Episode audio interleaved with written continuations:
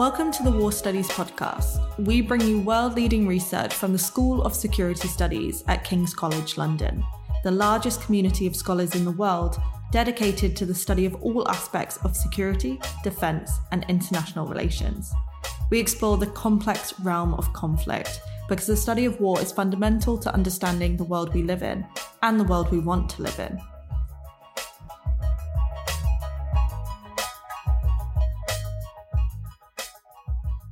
Since the attacks by Hamas on Israel on October 7th and the subsequent military operation by Israel, a series of legal questions have arisen regarding the relevant components of the international legal framework. Today's podcast is the second part of a two part series focusing on the legal questions related to the use of force or jus ad bellum, and the laws governing the conduct of hostilities and the means and methods of warfare referred to as jus in bello. I'm Dr. Maria Varaki, lecturer in international law at the Department of War Studies. In this episode of the War Studies podcast, I will be speaking with Emily Crawford, professor of public international law at the University of Sydney's Law School. Emily has published extensively in the field of international humanitarian law, including three crucial monographs and a textbook on international humanitarian law with Alison Pert. She's also an associate of the Sydney Centre for International Law at the University of Sydney and a co editor of the Journal of International Humanitarian Studies. Today, we are fortunate to have a true expert in international humanitarian law. So, I would like to start this podcast by asking Emily, what do you mean at the end of the day by international humanitarian law?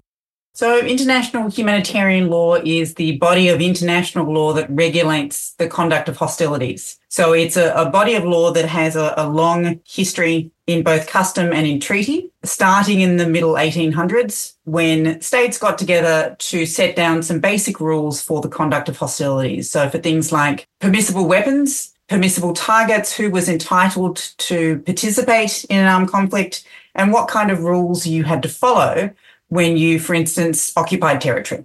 One of the fundamental rules of the law of armed conflict in both international and non international armed conflicts is that there is an absolute prohibition on targeting anyone who can be classified as civilian, so anyone who is not taking direct part in the hostilities. So that's a basic rule, and that's in both Additional Protocol 1, which Israel is not party to, but it's also in Additional Protocol 2, and it's in Common Article 3. It's considered to be customary international law, so it applies in all armed conflicts. But on top of that, there are also prohibitions on attacking people who might have previously participated in the armed conflict, but who no longer are either because they've surrendered or because they've been wounded or injured. So there is this general prohibition on not targeting anyone who is not or does not take direct part in the hostilities. That's the starting point of the modern law of armed conflict. But on top of that, anyone who is not taking direct part is also protected from things like hostage taking. So there is an absolute prohibition on taking hostages in all kinds of armed conflict and all kinds of situations. Uh, there is a prohibition on what's called outrages upon personal dignity. So civilians and anyone who has surrendered is not to be subject to things like humiliating or degrading treatment, you're not meant to be subject to any kind of medical or scientific experimentation. You're meant to be protected under the law of armed conflict. And the protections for civilians also extend to civilian installations and civilian property. So, civilian property is not to be targeted unless it can be proven to have been a military objective. And on top of that, that its destruction or immobilization or its capture offers a concrete and direct military advantage. So it has to also be making a significant contribution such that its immobilization or its destruction you know, meaningfully assists one of the sides to the conflict. And so that prohibition extends to things like not just civilian property, but also to things like cultural property. So, you know, churches, mosques, synagogues, anything that is prima facie civilian in character. But it also, there's an additional prohibition for targeting things like hospitals. So, for example, hospitals are considered to be prima facie protected under the law of armed conflict unless they are being used for military purposes. But that's a very specific test that has to be applied as to whether or not they are actually being used to advance the military objectives of the other side. So there is this absolute obligation under the law of armed conflict that the wounded and sick need to be protected.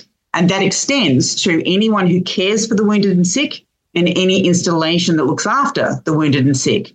So, Emily, after you have clarified in the previous question about the fundamentals of international humanitarian law, I would like to proceed further and ask you uh, what kind of rules of international humanitarian law you consider relevant one of the fundamental rules of the law of armed conflict in both international and non international armed conflicts is that you don't target civilians.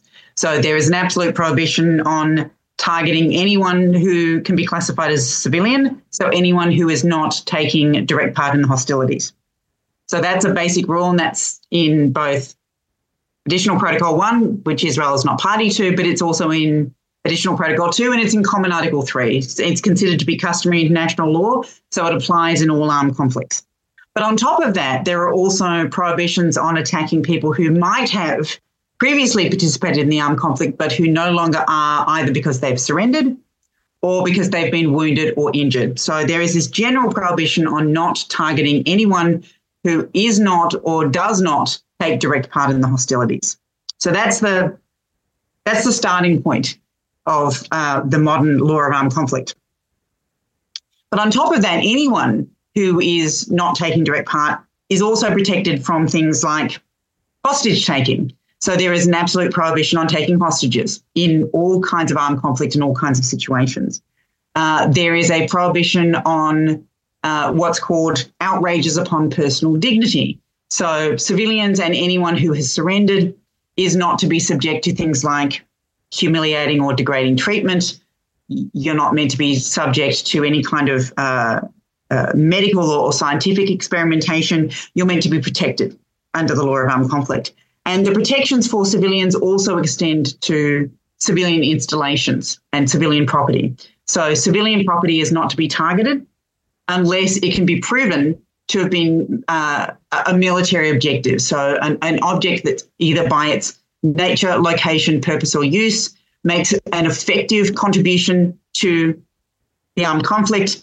And on top of that, that its destruction or immobilization or its capture offers a concrete and direct military advantage. So it's not just that it's being used for, military purposes, it has to also be making a significant contribution such that its immobilization or its destruction assist, you know, meaningfully assess one of the sides to the conflict.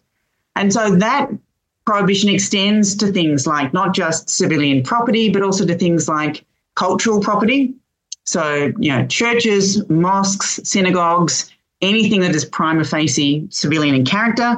Um, but it also, there's an additional prohibition for targeting things like hospitals.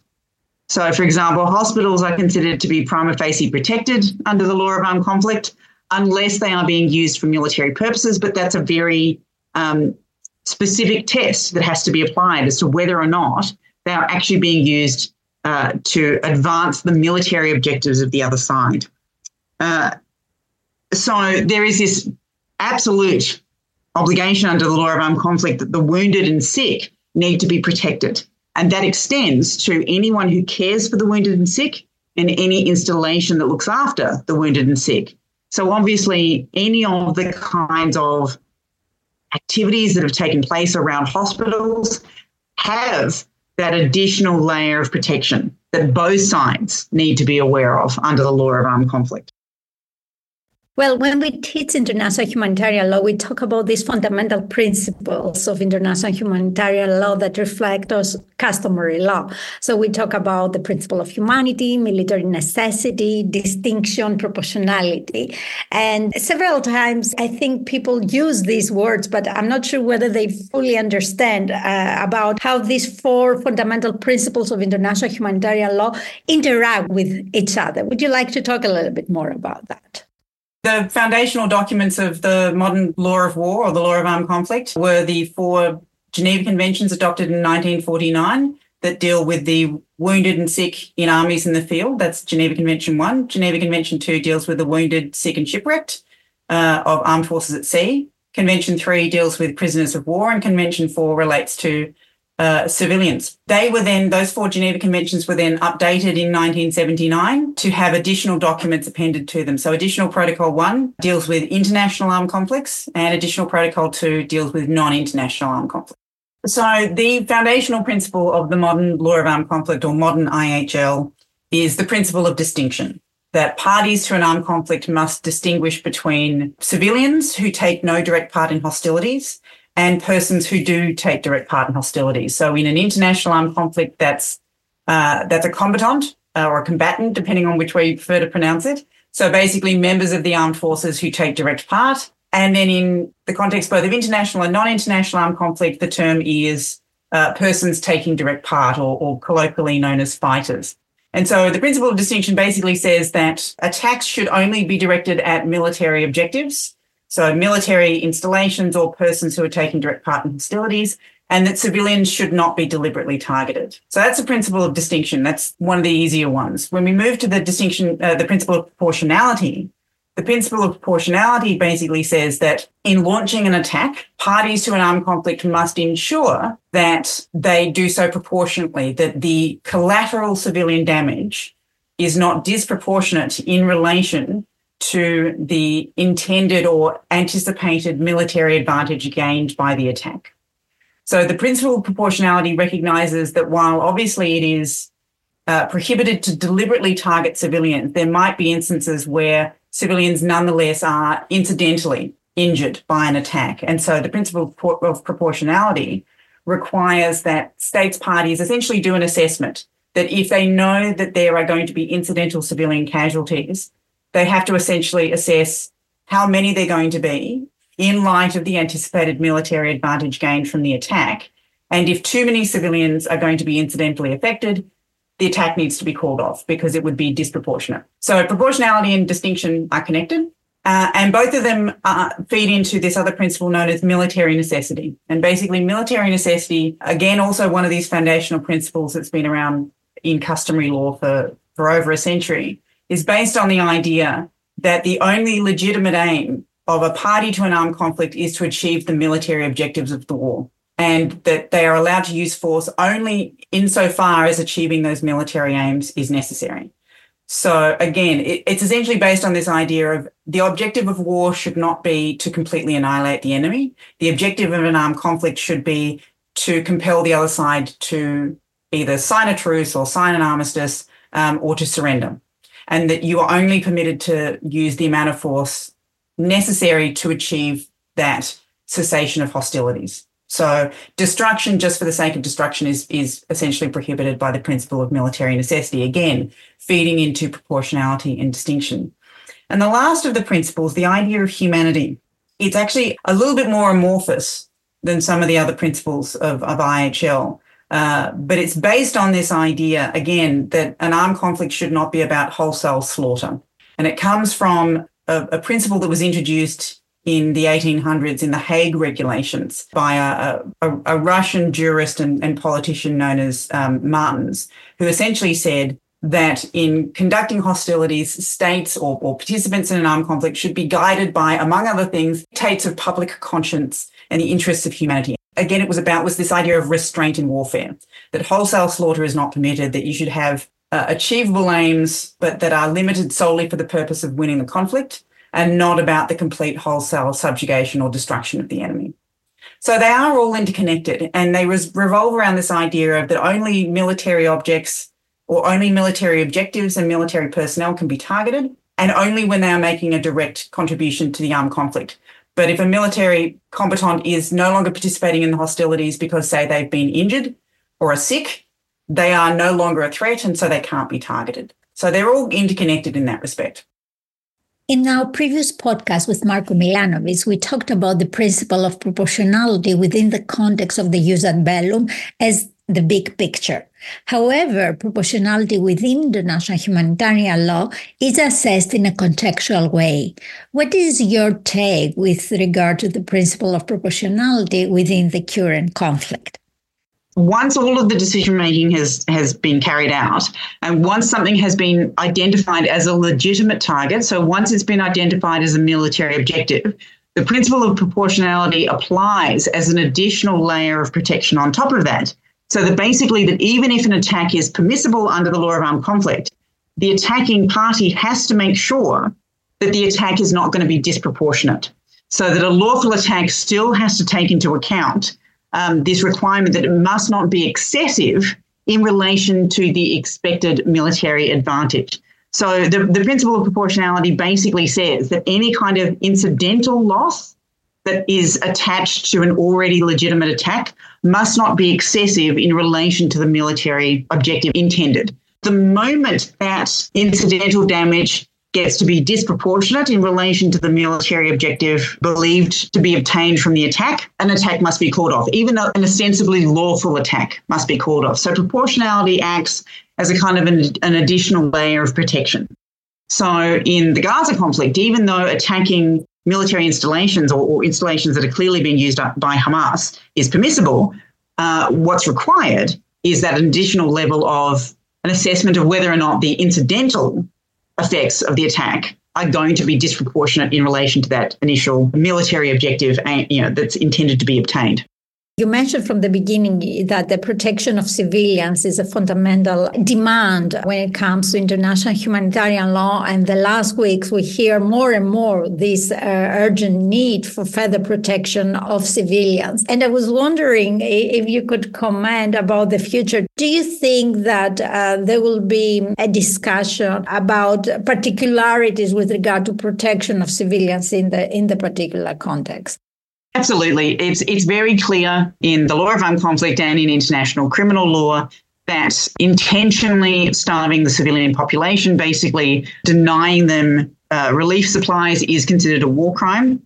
So, if that can be proven in those instances, the problem comes from the characterization of a particular population as being civilian the presumption is that the population is considered to be civilian and that even the presence of you know fighters in the civilian population does not deprive the population of its civilian status.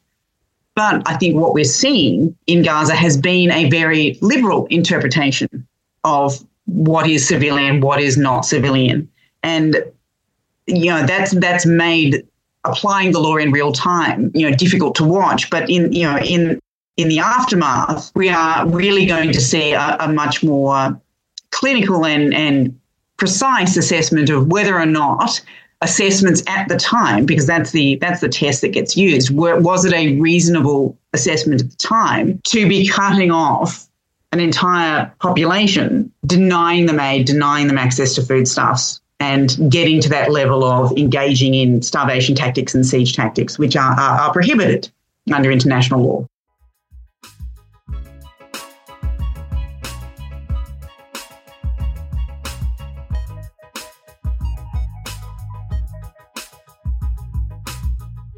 One of the first statements of the International Committee of the Red Cross was that within international humanitarian law, the law of armed conflict, there is no hierarchy in pain and suffering. How do you understand this statement by the International Committee of the Red Cross with regard to the rationale behind the laws of armed conflict or else international humanitarian law? The law of armed conflict makes it clear that there are certain acts that, regardless of who they are committed against, are always illegal. It doesn't matter whether the person is a civilian, doesn't matter if the person is taking direct part, if they are wounded, sick, or shipwrecked, if they're a POW, or even if they're an active combatant taking direct part, there are certain acts that are always illegal. So hostage taking is always illegal, regardless of, of who it's carried out against. Sexual violence is always illegal again, regardless of who it's carried out against, and uh, deliberate killing of someone who is defenseless, including a combatant who has laid down their arms. So there are certain acts that are always considered to be illegal in any type of armed conflict, regardless of who they are against. And we have seen, you know, very credible evidence that that Hamas has carried out a number of these kinds of acts um, against the Israeli population, and so that that's a clear violation. And again, there is the ICRC is absolutely right when they say that there is no hierarchy, that the whole point about international humanitarian law is it applies regardless of who started the war. And it applies regardless of whether or not one side is uh, morally or politically justified in what they're doing, whether or not there has been a history of occupation or oppression or domination or anything like that. The whole point about IHL is it's meant to apply to everyone, regardless of the motivations that have driven the conflict. Having said that, we have shown something very interesting uh, these last weeks about the ICRC and uh, and their role in the conflict. You know what they they are supposed to do and what they are allowed to do. So, would you like to talk a little bit about that? The ICRC is an, an organization that's been around for uh, over 150 years, and they have been charged by states with this mandate to ensure the respect for the law of armed conflict in situations of armed conflict. And over the decades, it's expanded beyond the context of armed conflict and has gone to things like peacekeeping operations and situations of internal strife and related situations. But essentially, what it boils down to is the ICRC has been entrusted with this role of ensuring that everyone is aware of the rules of the law of armed conflict and tries to follow them as much as possible. And the way in which the ICRC fulfills this mandate, um, which is legally protected in international armed conflict and is, is strongly recommended in, in non international armed conflict, is the ICRC will do things like go and visit prisoner of war camps or detention facilities. They will provide training to personnel if it's necessary, if, if it's been requested. And they will also um, act to do things like uh, be the kind of neutral third party for things like hostage exchanges or, or, prisoner of war exchanges. So the ICRC has this, this specially protected role in in national humanitarian law. And they do their job very well because they've it's essentially all they do and they've, they've been doing it for, for decades. But the only way the ICRC has this special mandate is, is because they espouse this principle and they are driven by this principle of neutrality, which is they don't take sides. They don't say that one side is more deserving than the other. They talk about, they, they are very clear that the whole point of the law is it's meant to apply without differentiation to any of the parties to the armed conflict.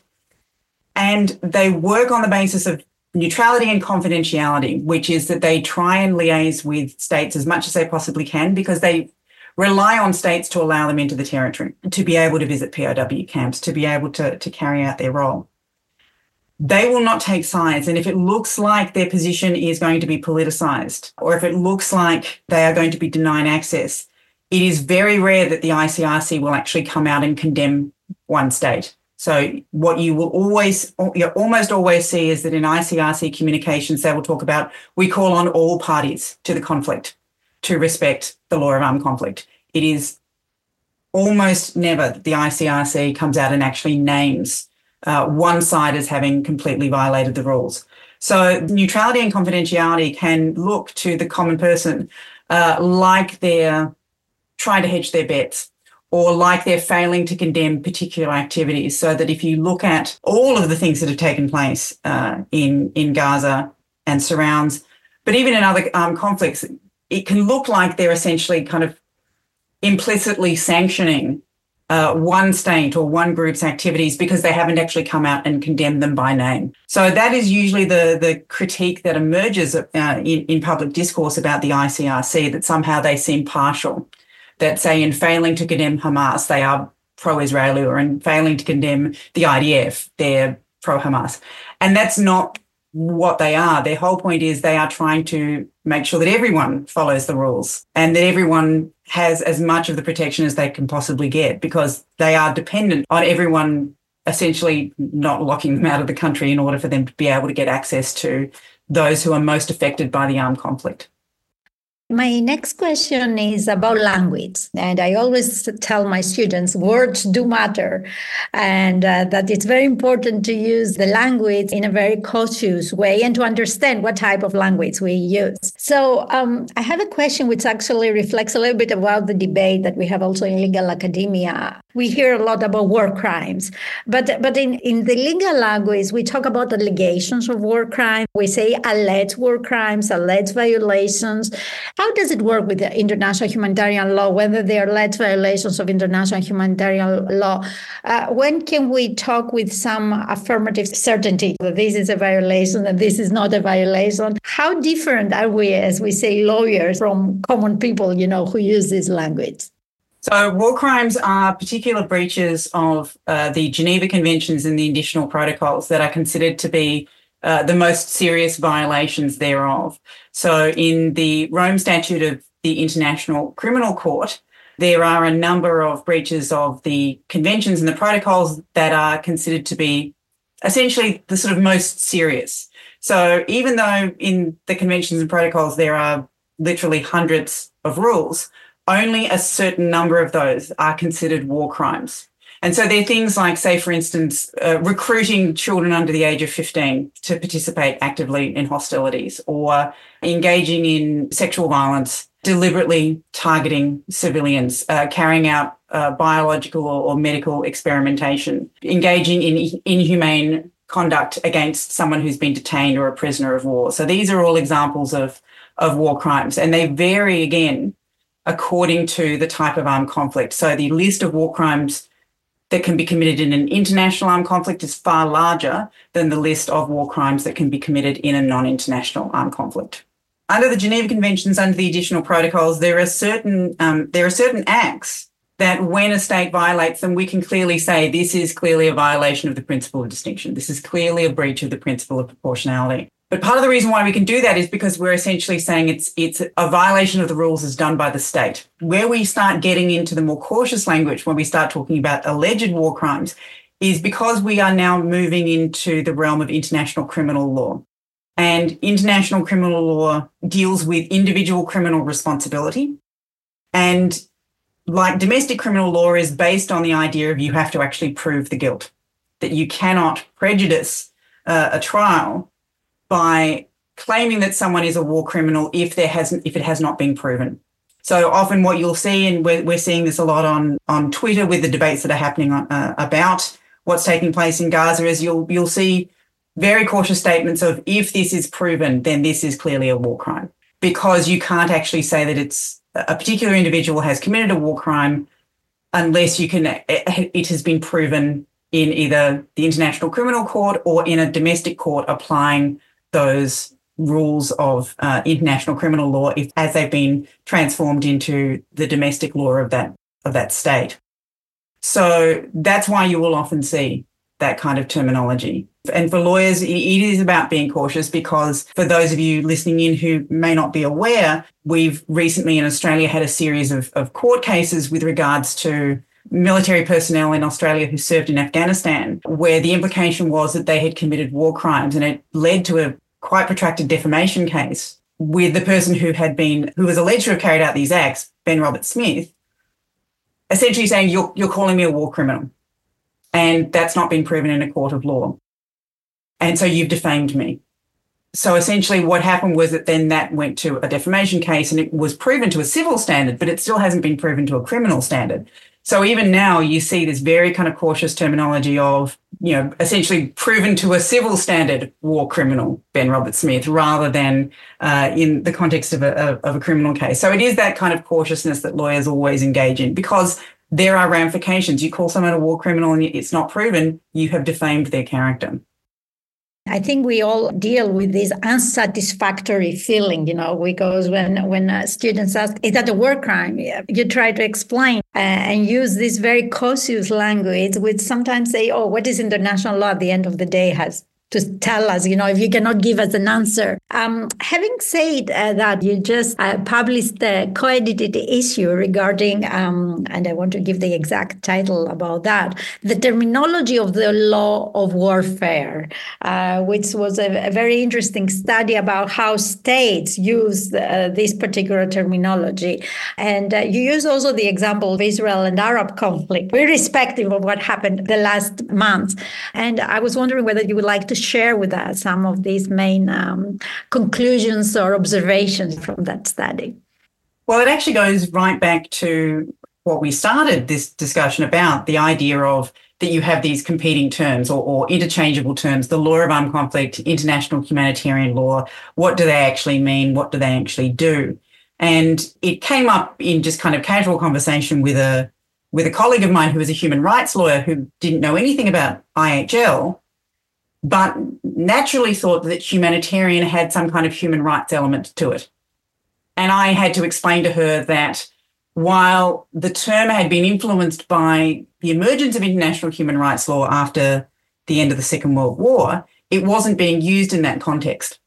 And that that can be a, a, source of confusion. And so together we then essentially did a little bit of a pilot study with a, a colleague who is a, a, linguistics expert because we wanted to look at how these terms got used in state practice. Now, obviously we were limited in our ability to actually look at the entirety of state practice as it plays out in, in the General Assembly. But what we were really interested in looking at was are these terms genuinely being used interchangeably by states? And is there some reluctance to use the term international humanitarian law because it might have those kinds of human rights uh, connections? Because if you have a look at any of the, uh, certainly the, the American scholars of the law of armed conflict, they absolutely, with a few exceptions, refuse to use the term international humanitarian law because their position is the law is not about, it doesn't really have a humanitarian aim. It has the aim of protecting the army and allowing you know the armed forces to carry out the war. And that's not humanitarian that's military.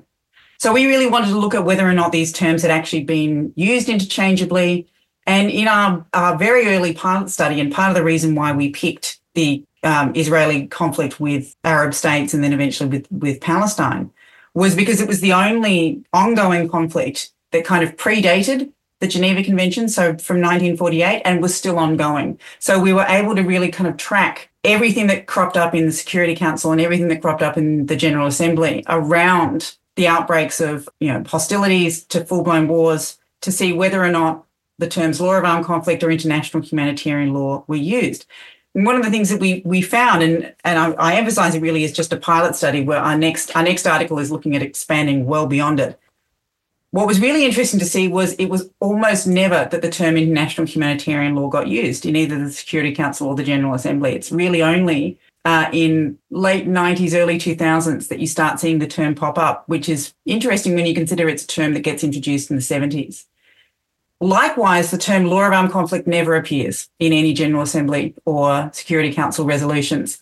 What instead the General Assembly and Security Council do is they talk about calling on parties to respect international law, calling on parties to respect international conventions, or they will specifically say calling on parties to respect Geneva Convention 4 with regards to the protection of civilians. And again, what our very kind of preliminary investigation seems to be suggesting is that there was this real reluctance to talk about international humanitarian law so it was either either hyper specific by referring to Geneva Convention 4 or incredibly generic by referring to international law more generally.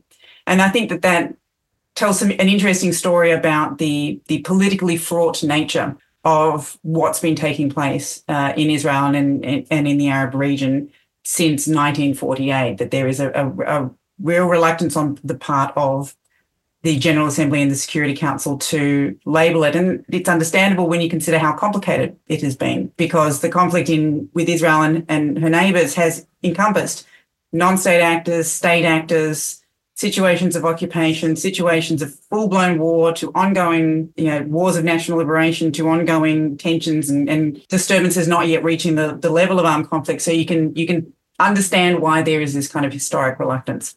Well, um, I have a final question. Uh, starting from this conflict, there are many, many uh, references, you know, to morality and to international law.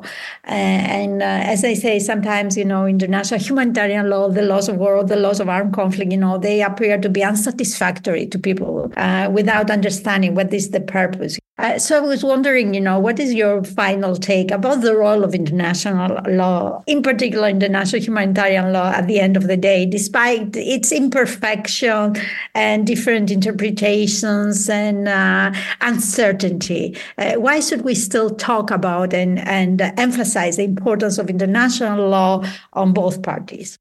Well, it's easy to be cynical about international law and international humanitarian law because it's very easy to point to examples of the rules being broken. You know, alongside the conflict that's taking place in, in Gaza, we obviously have the ongoing war in Ukraine, which has itself been witness to, to numerous, you know, brutal violations of the law of armed conflict. And this is not even uh, touching on the kinds of conflicts that are taking place further afield, including uh, allegations of, of, you know genocide in Sudan and, and the, the, DRC. So it is really easy to be cynical and to think that this does nothing. I, I, can give you the the kind of academic response, which is that research that has been done over the previous decades has shown categorically that the introduction of rules to minimize and to limit this kind of behavior has gone a huge way to actually achieving its aim of minimizing and, and getting rid of this behavior. That before there were rules that dictated what you could and couldn't do with prisoners of war.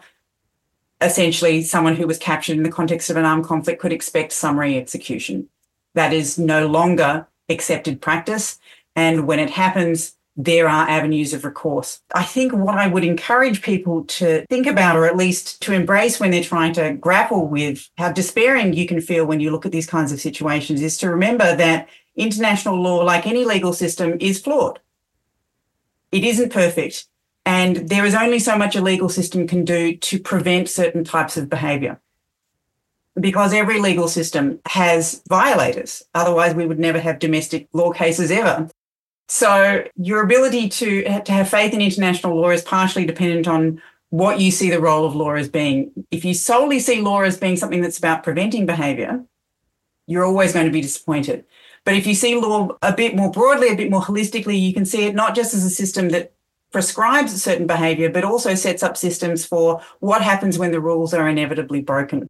And I would also encourage people to, to, to know that just because there are situations where the worst perpetrators seem to be getting away with it, there are plenty of examples of perpetrators not getting away with it, which seems like it's kind of damning with faint praise. But we are dealing with situations where people are behaving at their worst. And humankind has never been able to prevent war entirely or stop war entirely.